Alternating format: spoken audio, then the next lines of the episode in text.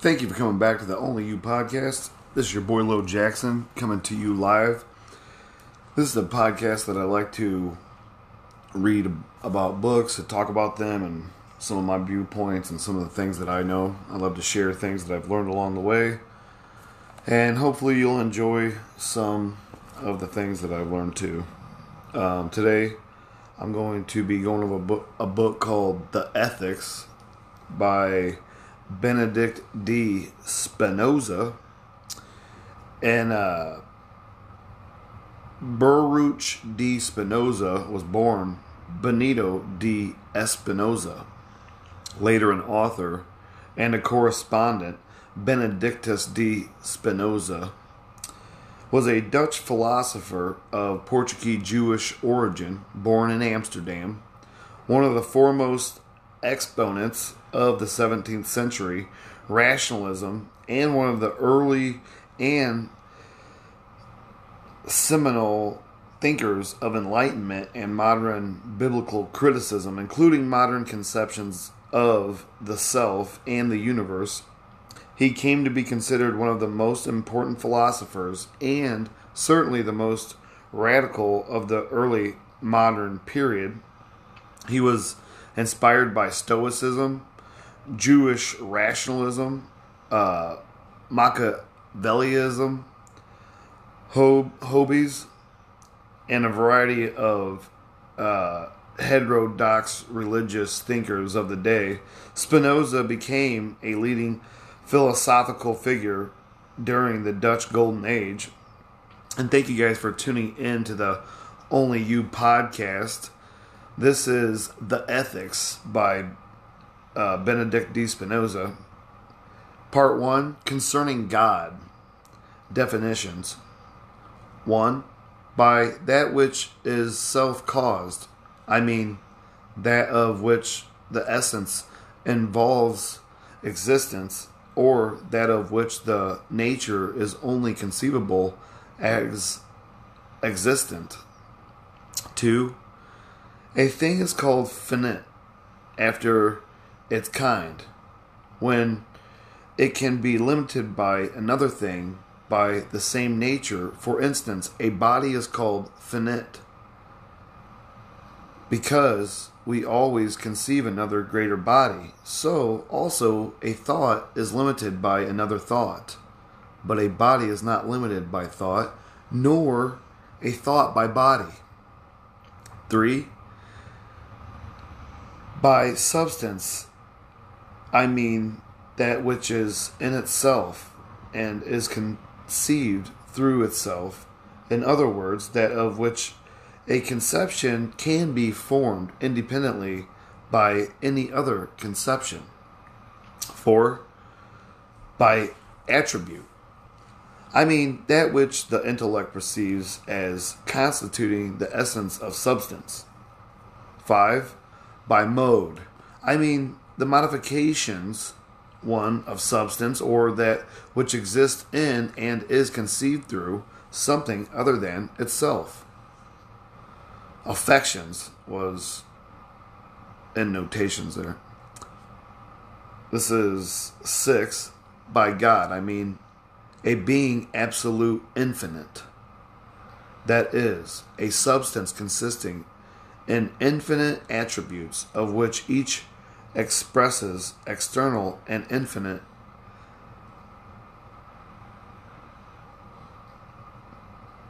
Thank you guys for tuning into the Only You podcast. And right now I'm doing The Ethics by Benedict Spinoza. Explanation I say absolutely infinite, not infinite after its kind, for of a thing infinite only after its kind. Infinite attributes may be denied, but that which is absolutely infinite contains in its essence whatever expresses reality that involves no negation. 7. That thing is called free, which exists solely by the necessity of its own nature, and of which the action is determined by itself alone. On the other hand, that thing is necessary of rather constrained, which is determined by something external to itself to be to a fixed and definite method of existence or action. 8. By eternity, I mean existence itself, and so far as it is conceived necessary to follow solely from the definition of that which is external. Explanation Exi- Existence of this kind is conceived as an eternal truth, like the essence of a thing, and therefore cannot be explained by means of continuance or time through continuance may be conceived without a beginning or end. Thank you guys for tuning in. This is Propositions. One, substance is by nature prior to its modification. Proof, this is clear from the definition I have provided. Two substances, or excuse me, two, two substances who attribute are different have nothing in common. Proof, also evident from the other definition, for each must exist in itself and be conceived through itself. In other words, the conception of one does not imply the conception of the other. Proposition 3 Things which have nothing in common cannot be one the cause of the other. Proof If they have nothing in common, it follows that one cannot be apprehended by means of the other and therefore one cannot be the cause of the other. Proposition 4 Two or more distinct things are distinguished one from the other either by difference by the attributes of substance or by the difference of their modifications. The proof everything which exists exists either in itself or in something else. That is, nothing is granted in addition to the understanding except substance and its modifications. Nothing is therefore given besides the understanding by which several things may be distinguished one from the other except the substance, or, in other words, the attributes and modifications. Proposition 5 There cannot exist in the universe two or more substances having the same nature or attribute. Like in the Bible, it says that you cannot serve two masters.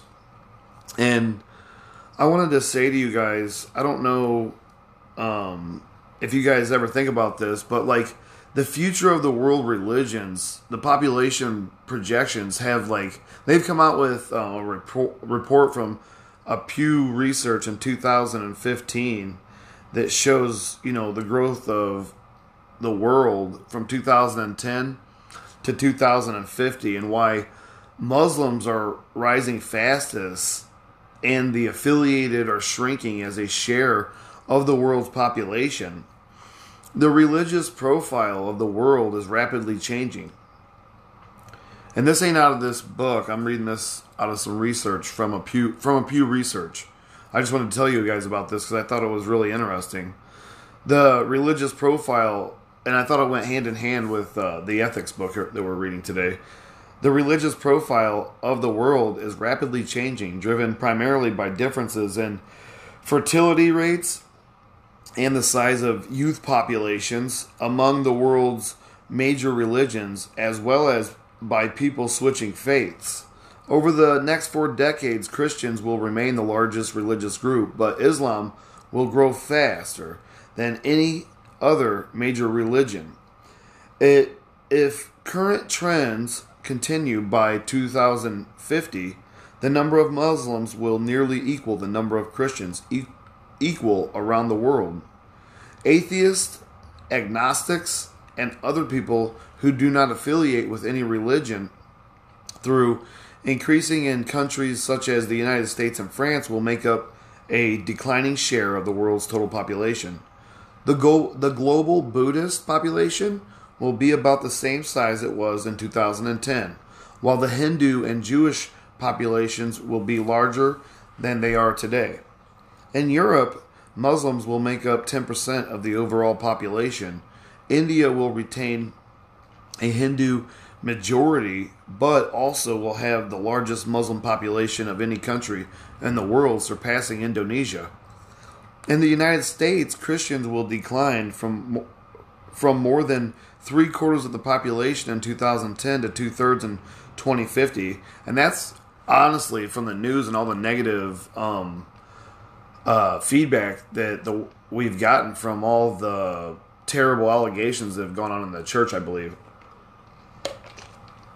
And that's my own opinion. I mean, that's I'm I could be wrong. I didn't do any research on that. I'm just letting you have one of my opinions. uh, Muslims will be more numerous in the U.S. than people who identify as Jewish on the basis of religion. Four out of every ten Christians in the world will live in a sub Saharan Africa. Interesting. These are among the global religious trends highlighted in new demographic projections by the Pew Research Center.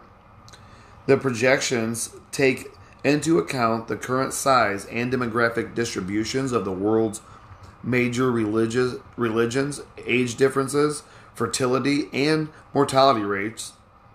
And it gives a graph here. Um, in 2010, Christianity was by far the world's largest religion, with an estimated 2.2 billion adherent, nearly a third um, and I don't know if you guys know anything about um, Islam or where it came from. Um, in the Christian Bible, I believe it's in uh, Genesis 26 4. Ishmael said to, uh, I believe he said to Ishmael, uh, God said to him, I will give you as many descendants as there are stars in the sky, and I will give them all the territory. And it has been proven that Ishmael is a descendant of Muhammad. Um, Muhammad did not come from Ishmael, but uh, in the Quran, um, in the Quran or the you know Islamic Bible, it talks about Jesus, and then Jesus is described as the Messiah born of a virgin, performing miracles, accompanied by disciples, being rejected by the Jewish establishment. Um, in the Quran, it, it does not talk about Jesus being crucified nor dying upon the cross, but miraculously being saved by God. And I found that to be uh, really wild. And um, when people are asked why they convert to um, Islam from any other religion. Um, some relate related to personal transformation or to identity, and others to external social and political factors. Um, people were attracted in the beginning to Islam by spiritual and moral, by you know, by Islam's spiritual and moral teachings, um, and the approval of trade and global connection. Um, during the Abbasid rule, many converted to Islam for sincere beliefs. And I, I, wanted to include this part because I thought I found it interesting. But many converted to um, Islam because they were trying to dodge taxes for being non-Muslim. And so, you know, a lot of people were actually forced into be into that religion, so they didn't have to pay taxes. I thought that was pretty wild. Um, uh, back to the ethics. Um, number six one substance cannot be produced by another substance. If uh, proof it is possible that there should be in the universe two substances with an identical attribute which have anything in common to them both. And therefore, one cannot be the cause of the other, neither can one be produced by the other uh, corollary. Hence, it follows that a substance cannot be produced by anything external to itself, for the universe nothing is granted save substances and their modifications appears from and the substance cannot be produced by another substance. Therefore, it cannot be produced by anything external to itself. This is shown still more readily by the absurdity of the contradictory. For if substance be produced by an external cause, the knowledge of it would depend on the knowledge of its cause. It would itself not be substance. Uh, proposition number seven existence belongs to the nature of substance. Proof? Substance cannot be produced by anything external, it must therefore be its own cause that is its essence necessarily involves existence nor or existence belongs to its nature. Proposition 8 every substance is necessarily infinite. Proof? There can only be one substance with an identical attribute, and existence follows from its nature. It, its nature, therefore, involves existence, either as finite or infinite. It does not exist as finite, or it would then be limited by something else of the same kind, which would also necessarily exist and there would be two substances with an identical attribute, which is absurd. Absurd.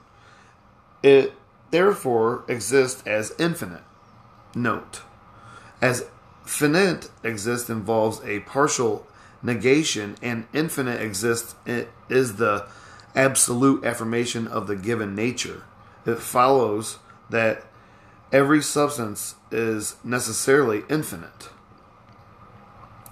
and that's saying like, and I think there it's talking about like, you know, how God, you know, sent His only Son to the earth. You know, it's infinite and finite. No, there's no doubt it will be difficult for those who think about things loosely and have not been accustomed to know them by their primary causes to comprehend the demonstration of for such persons make no distinction between the modifications of substance and the substances themselves and are ignorant of the manner in which which ignorant means they just don't know of the manner in which things are produced. Hence they may attribute to substances the beginning which they observe in natural objections. Those who are ignorant of true causes make complete confusion. Think that trees might talk just as well as men, that men might be formed from stone as well as from seed, and imagine that any form might be changed into another. So also, those who confuse the two natures, divine and human, readily, readily attribute human passions to the deity, especially as long as they do not know how passions originate in the mind. But if people would consider the nature of substance, they would have no doubt about the truth.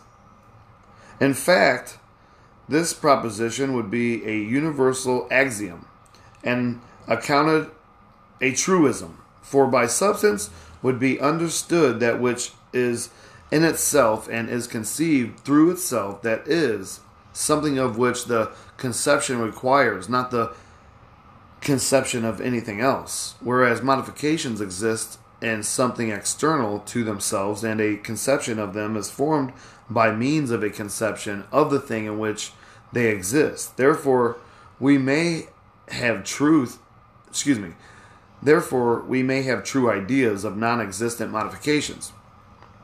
For although they may have no actual existence apart from the conceiving intellect, yet their existence is so involved in something external to themselves that they may, through it, be conceived, whereas the only truth substance can have external to the intellect must consist in their existence, because they are conceived through themselves.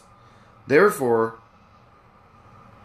a person to say that he has a clear and distinct distinct, that is a true idea of substance, but that he is not sure whether such substance exists, would be the same as if he said that he had a true idea, but was not sure whether or not it was false.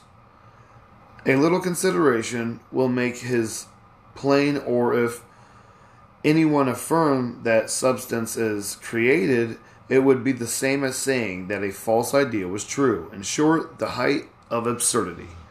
It must then necessarily be admitted that the existence of substance as essence is an external truth.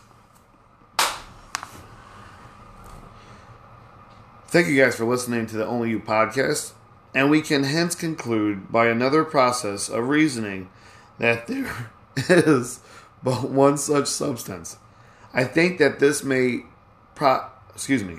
I think that this may profitably be done at once, and in order to proceed regularly with demonstration, we must premise 1. The truth definition of a thing neither involves nor expresses anything beyond the nature of the thing defined.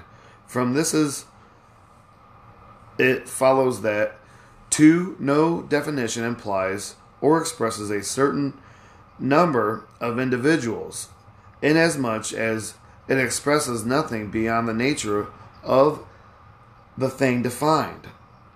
For instance, the definition of a triangle expression, nothing beyond the actual nature of a triangle. It does not imply any fixed number of triangles. There is necessarily for each individual extent thing a cause why it should exist. Four, that was three. This is four. this cause of existence must either be contained in the nature and definition of the thing defined or must be postulated apart from such definition. If therefore follows that if a given number of individual things exist nature, there must be some cause for the existence of exactly that number, neither more nor less. For example, if 20 men exist in the universe, for simplicity's sake, I will suppose them existing simultaneously and to have had no predecessors, and we want to account for the existence of these 20 men, it will not be enough to show the cause of human existence in general. We must also show why there are exactly 20 men Neither more nor less, for a cause must be assigned for the existence of each individual. Now, this cause cannot be contained in the actual nature of man, for the truth definition of man does not involve any consideration of the number 20.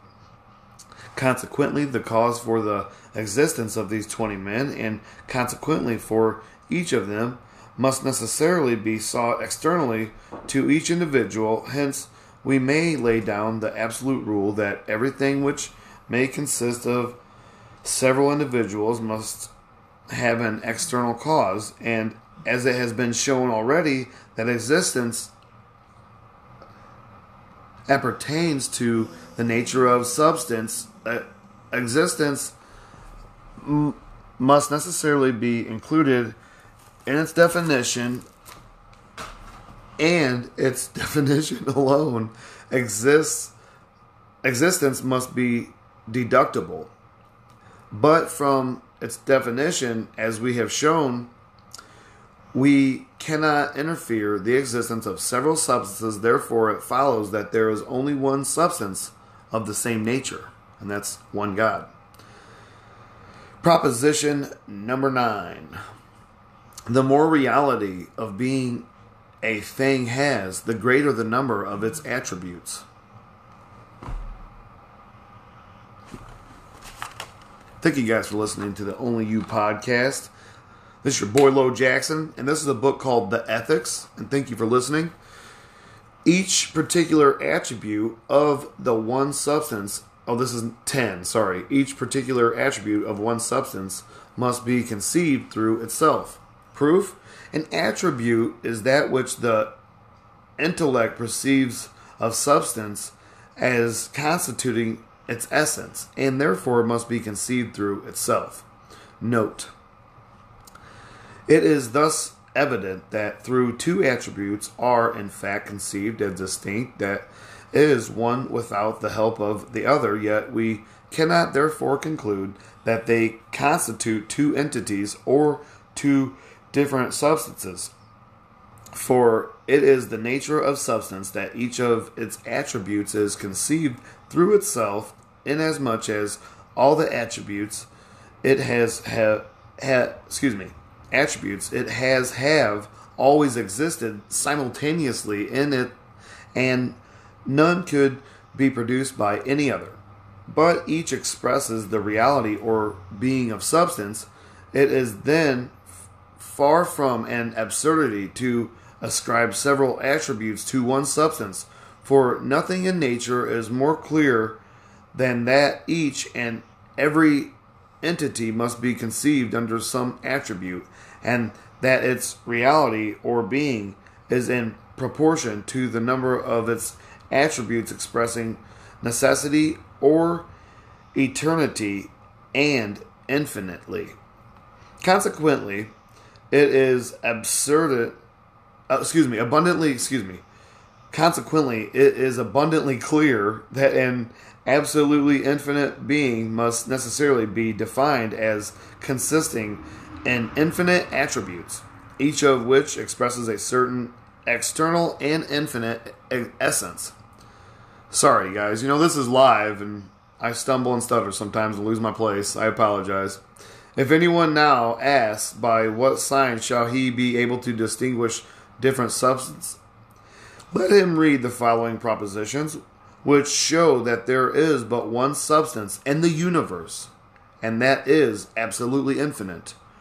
Wherefore, such a sign would be sought in vain. Proposition 11 God or substance consisting of infinite attributes, of which each expresses external and infinite, essentially,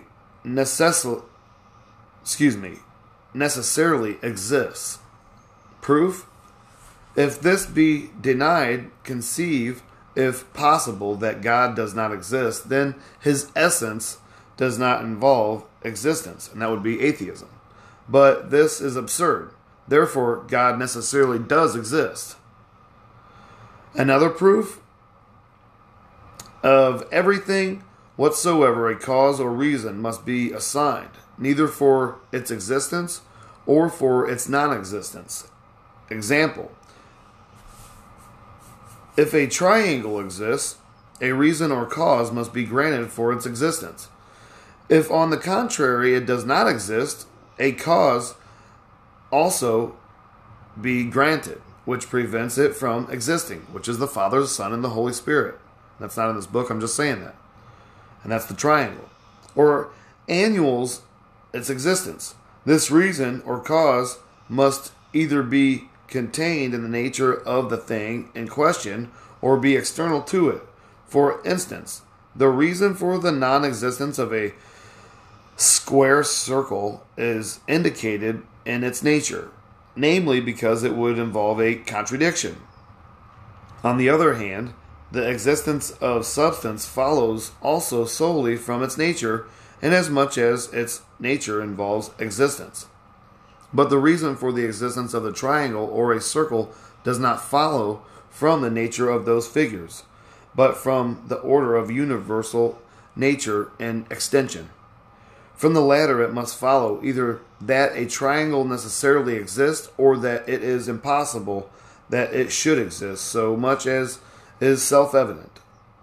It follows therefrom that a thing necessarily exists if no cause or reason be granted which prevents its existence. If then no cause or reason can be given which prevents the existence of God, or which destroys his existence or her existence, we must certainly conclude that he or she necessarily does exist. If such a person or cause should be given, it must either be drawn from the very nature of God or be external from he or she that is drawn from another substance or another nature. For if it were of the same nature, God, by that very fact, would be admitted to exist. But substance of another nature could have nothing in common with God and therefore be unable either to cause or to destroy his existence. As then, a reason or cause which would annul the divine existence cannot be drawn from anything external to the divine nature. Such cause must perforce, if God does not exist, be drawn from God's own nature, which would involve a contradiction. To make such an affirmation about a being absolutely infinite and supremely perfect is absurd. Therefore, neither the nature of God nor externally to his nature can a cause or reason be assigned which would annul his existence. Therefore, God necessarily exists. Another proof the potential the the potentiality of non existence is a negation of power. A contrary wise, the potentiality of existence is a power as as is obvious. If then that which necessarily exists is nothing but finite beings, such finite beings are more powerful than a being absolutely infinite, which is obviously absurd. Therefore, either nothing exists or else a being absolutely infinitely necessarily exists also. Now we exist now we exist either in ourselves or in something else which necessarily exists. Therefore, a being absolutely infinite, in other words, God, necessarily exists. Note.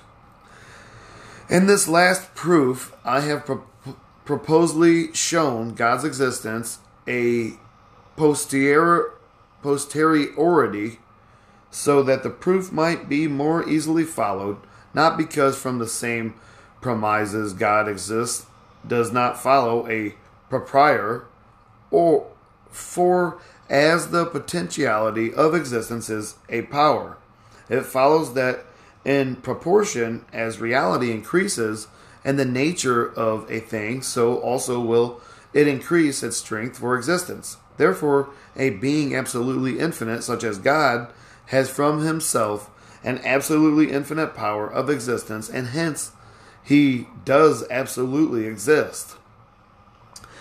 And there's Christian scientists out there like um, Ray Comfort who um, can tell you on his two feet standing in front of you exactly why scientifically um, you know mathematically why god exists perhaps there will be many who will be unable to see the force of this proof and as much as they are accustomed only to consider those things which flow from external causes of such things they see that those which quickly come to pass that is quickly come into existence quickly also disappear, whereas they regard as more difficult to accomplishment that is not so easily brought into existence, those things which they conceive as more complicated. However, to do away with those misconceptions, I need not here show the measure of truth in the proverb, what comes quickly goes quickly, nor discuss whether from the point of view of universal nature all things are equally easy or otherwise. I need only remark that I am not here speaking of things which come to pass through causes external to themselves, but only of substance which cannot be produced by any external cause.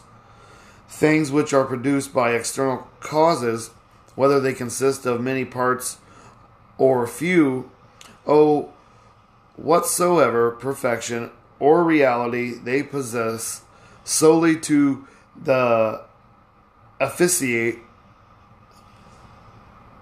efficiency, so pretty much efficiency of their external cause, and therefore their existence arises solely from the perfection of their external cause, not from their own.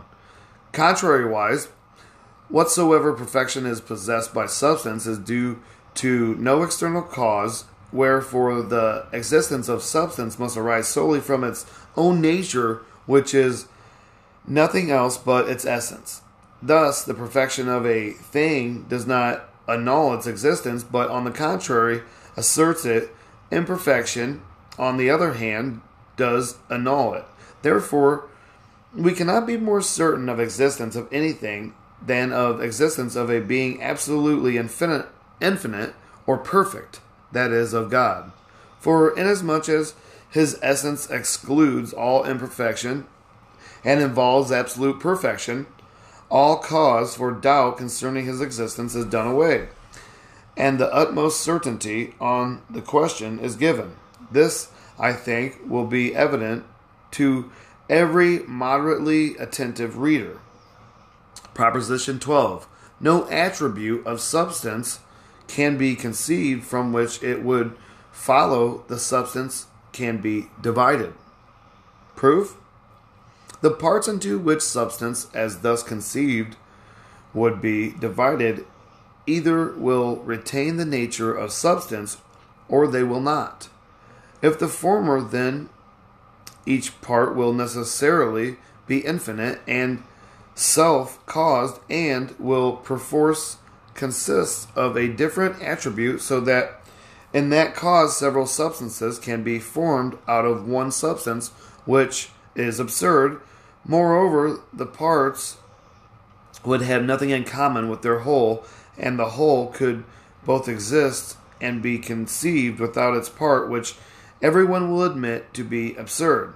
If we adopt the second alternative, namely that the parts will not retain the nature of substance, then if the whole substance were divided into equal parts, it would lose the nature of substance and would cease to exist, which is absurd.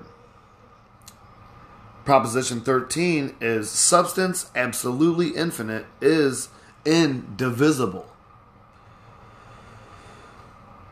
Proof if it could be divided, the parts into which it was divided would either retain the nature of absolutely infinite substance or they would not.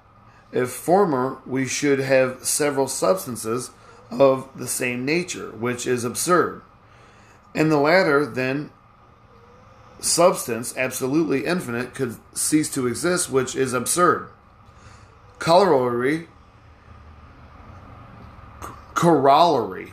Corollary, it follows that no substance and consequently no extended substance, insofar as it is substance, is divisible. Note the indivisibility of substance may be more easily understood as follows The nature of substance can only be conceived as infinite and by a part of substance, nothing else can be understood than infinite substance, which involves a manifest contradiction. Proposition 14 Besides God, no substance can be granted or conceived.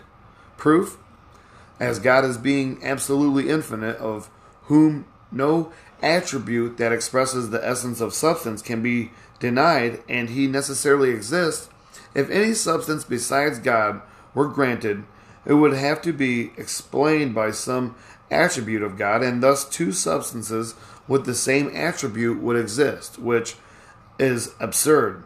Therefore, besides God, no substance can be granted or consequently be conceived. If it could be conceived, it would necessarily have to be conceived as existent. But this is absurd. Therefore, besides God, no substance can be granted or conceived. Corollary 1. Clear clearly therefore one God is one. That is only one substance can be granted in the universe and that substance is absolutely infinite as we have already indicated. Corollary 2. it follows that extension and thought are either attributes of God or accidents of the attributes of God or affectionates of God.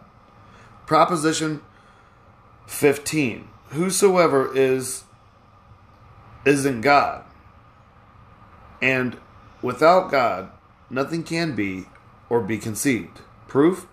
Besides God, no substance is granted or can be conceived.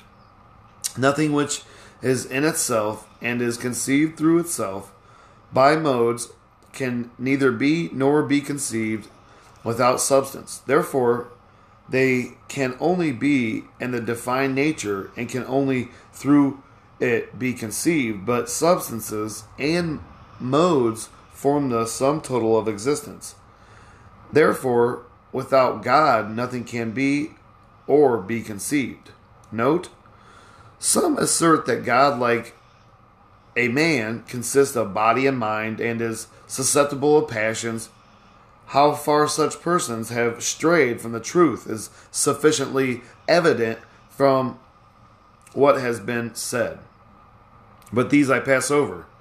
For all who have in any wise reflected on the divine nature deny that, that God has a body.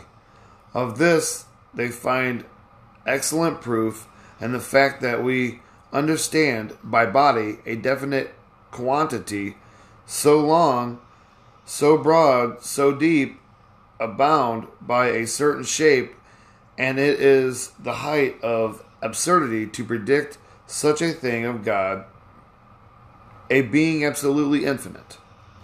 But meanwhile, by other reasons with which they try to prove their point, they show that they think corporal and extended substance wholly apart from the divine nature and say it was created by God. Wherefrom the divine nature can have been created, they are wholly ignorant. Thus, they clearly show that they do not know the meaning of their own words.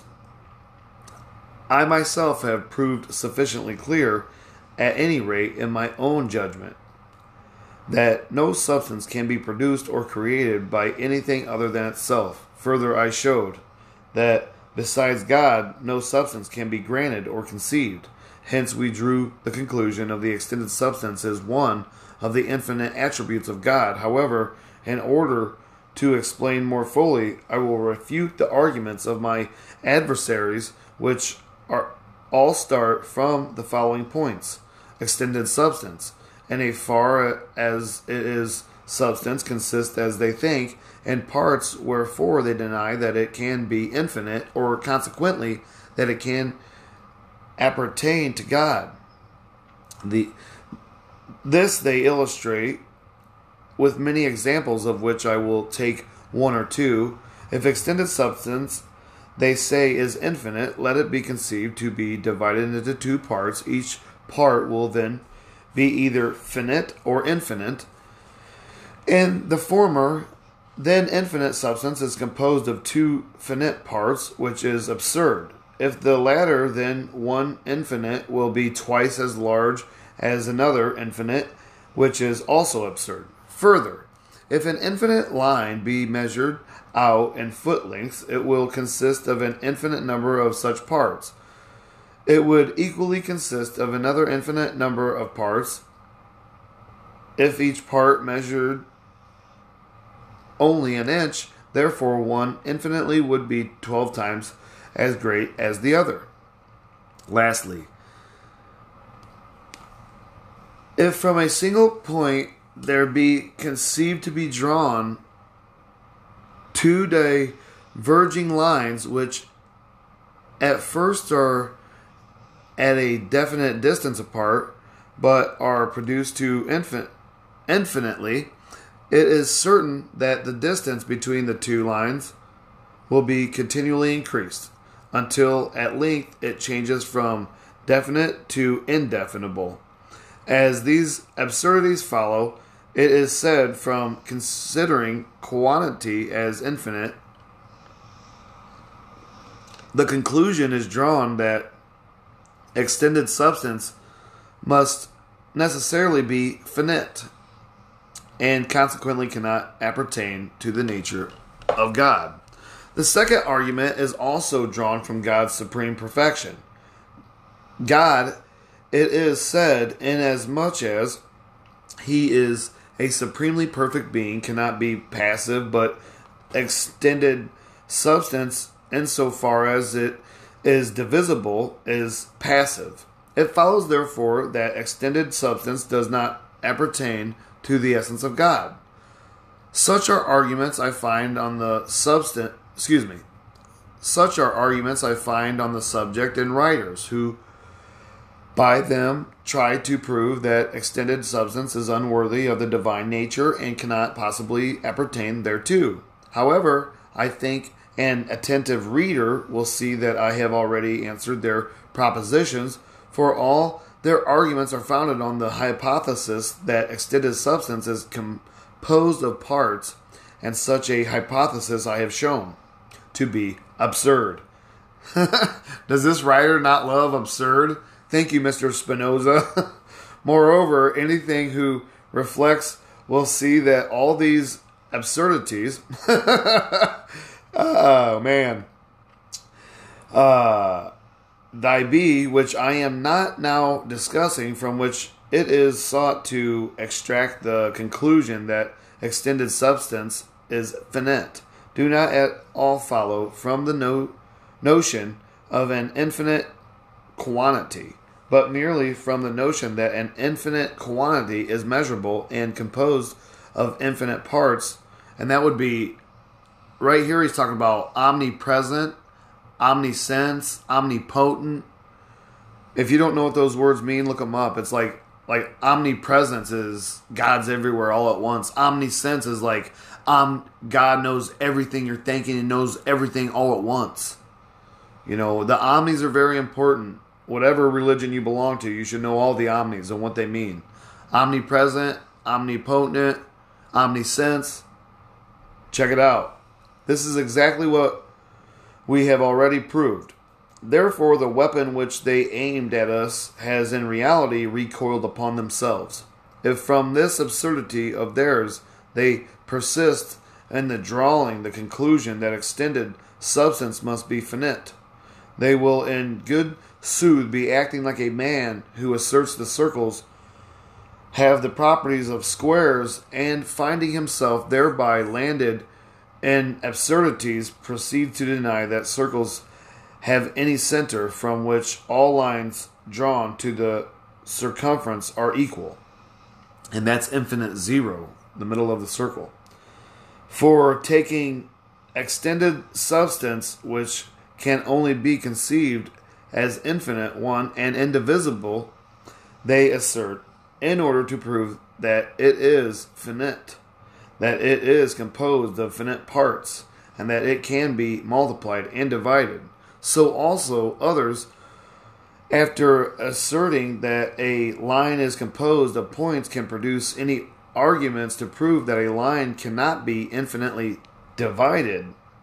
And thank you guys for listening to the Only You podcast.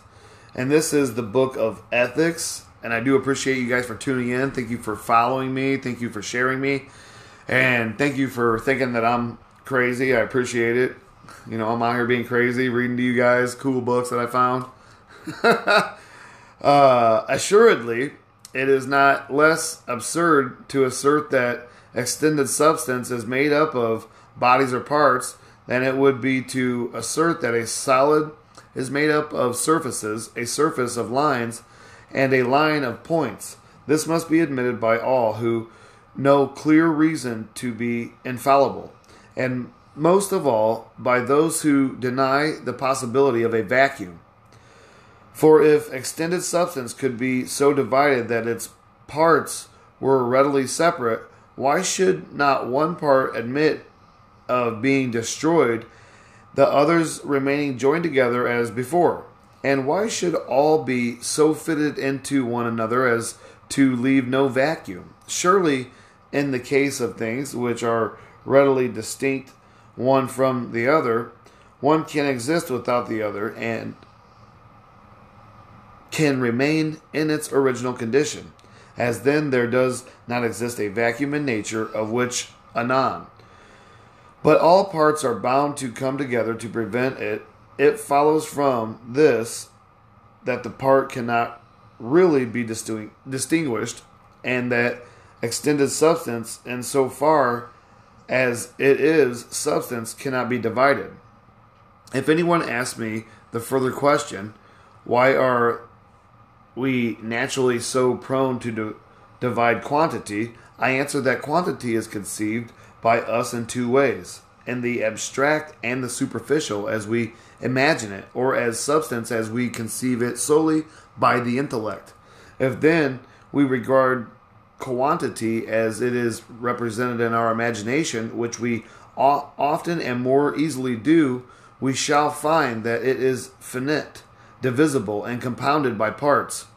But if we regard it as it is represented in our intellect and conceive it as substance, which it is very difficult to do, we shall then, as I have sufficiently proved, find that it is infinite, one, and indivisible.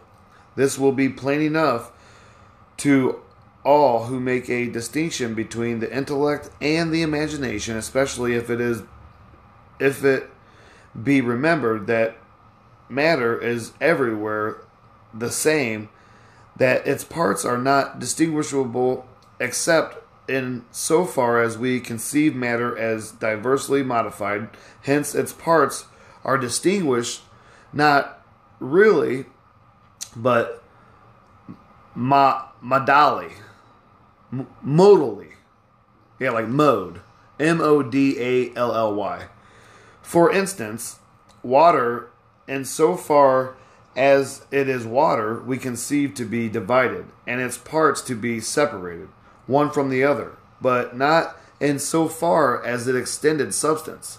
From this point of view, it is neither separated nor divisible.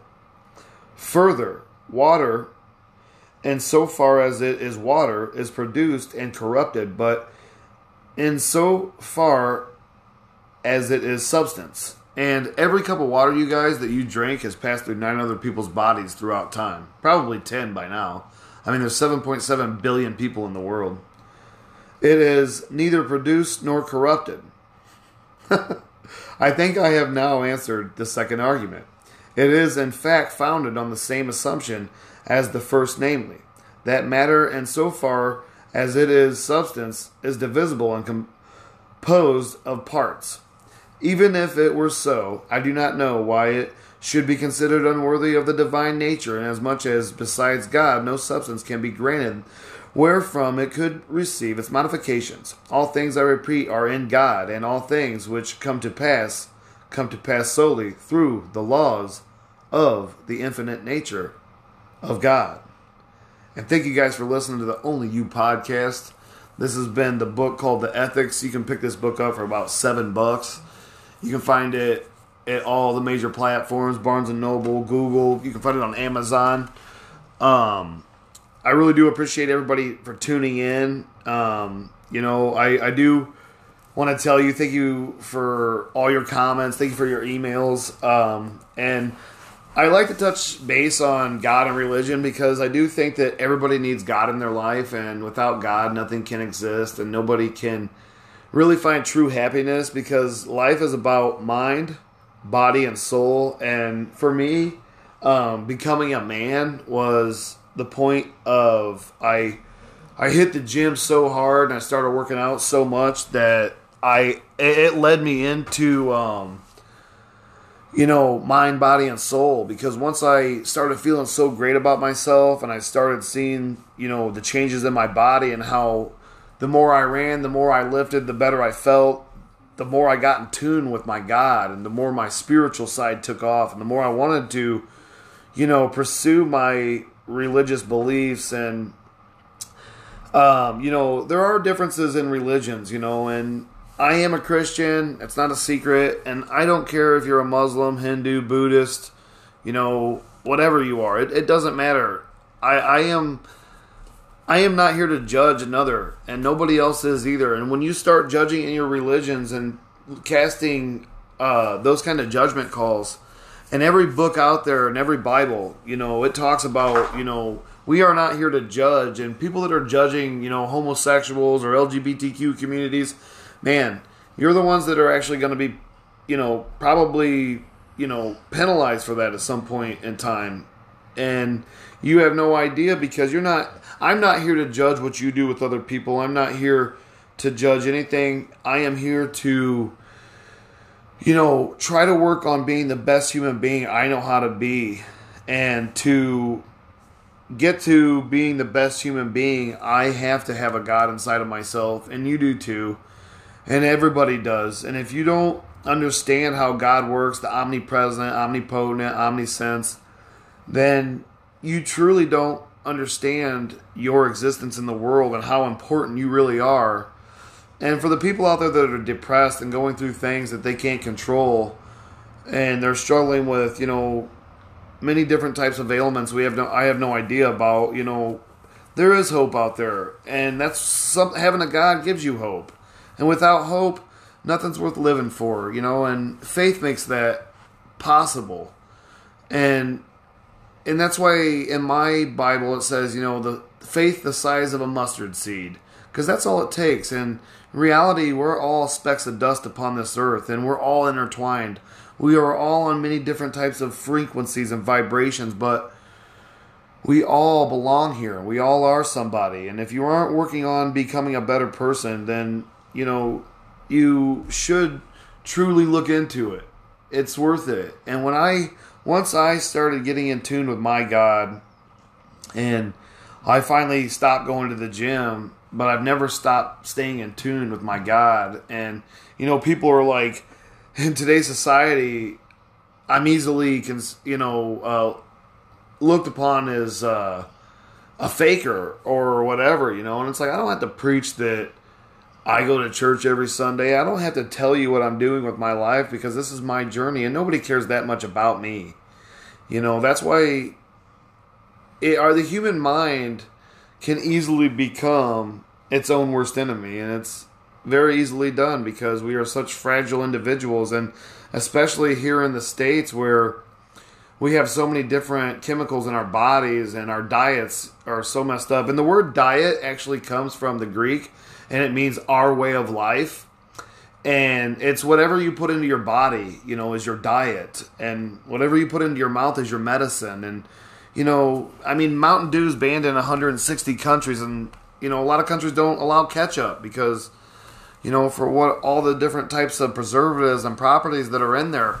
And you know, a lot of the salts that they use in our foods are causing a lot of damages to our bodies. You know, it's like look at a battery terminal. After all the starts of your car, it builds up this corrosion. Well, you know, look at your lymphatic system in your body. That that's your waste system, and you know your lymph nodes.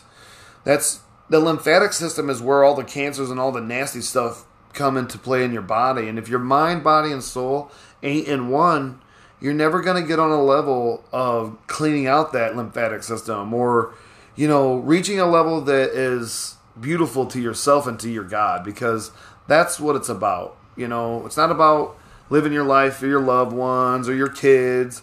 If you live your life for God first, nothing will stop you from your hopes and dreams and happiness. Thank you guys for tuning into the Only You podcast.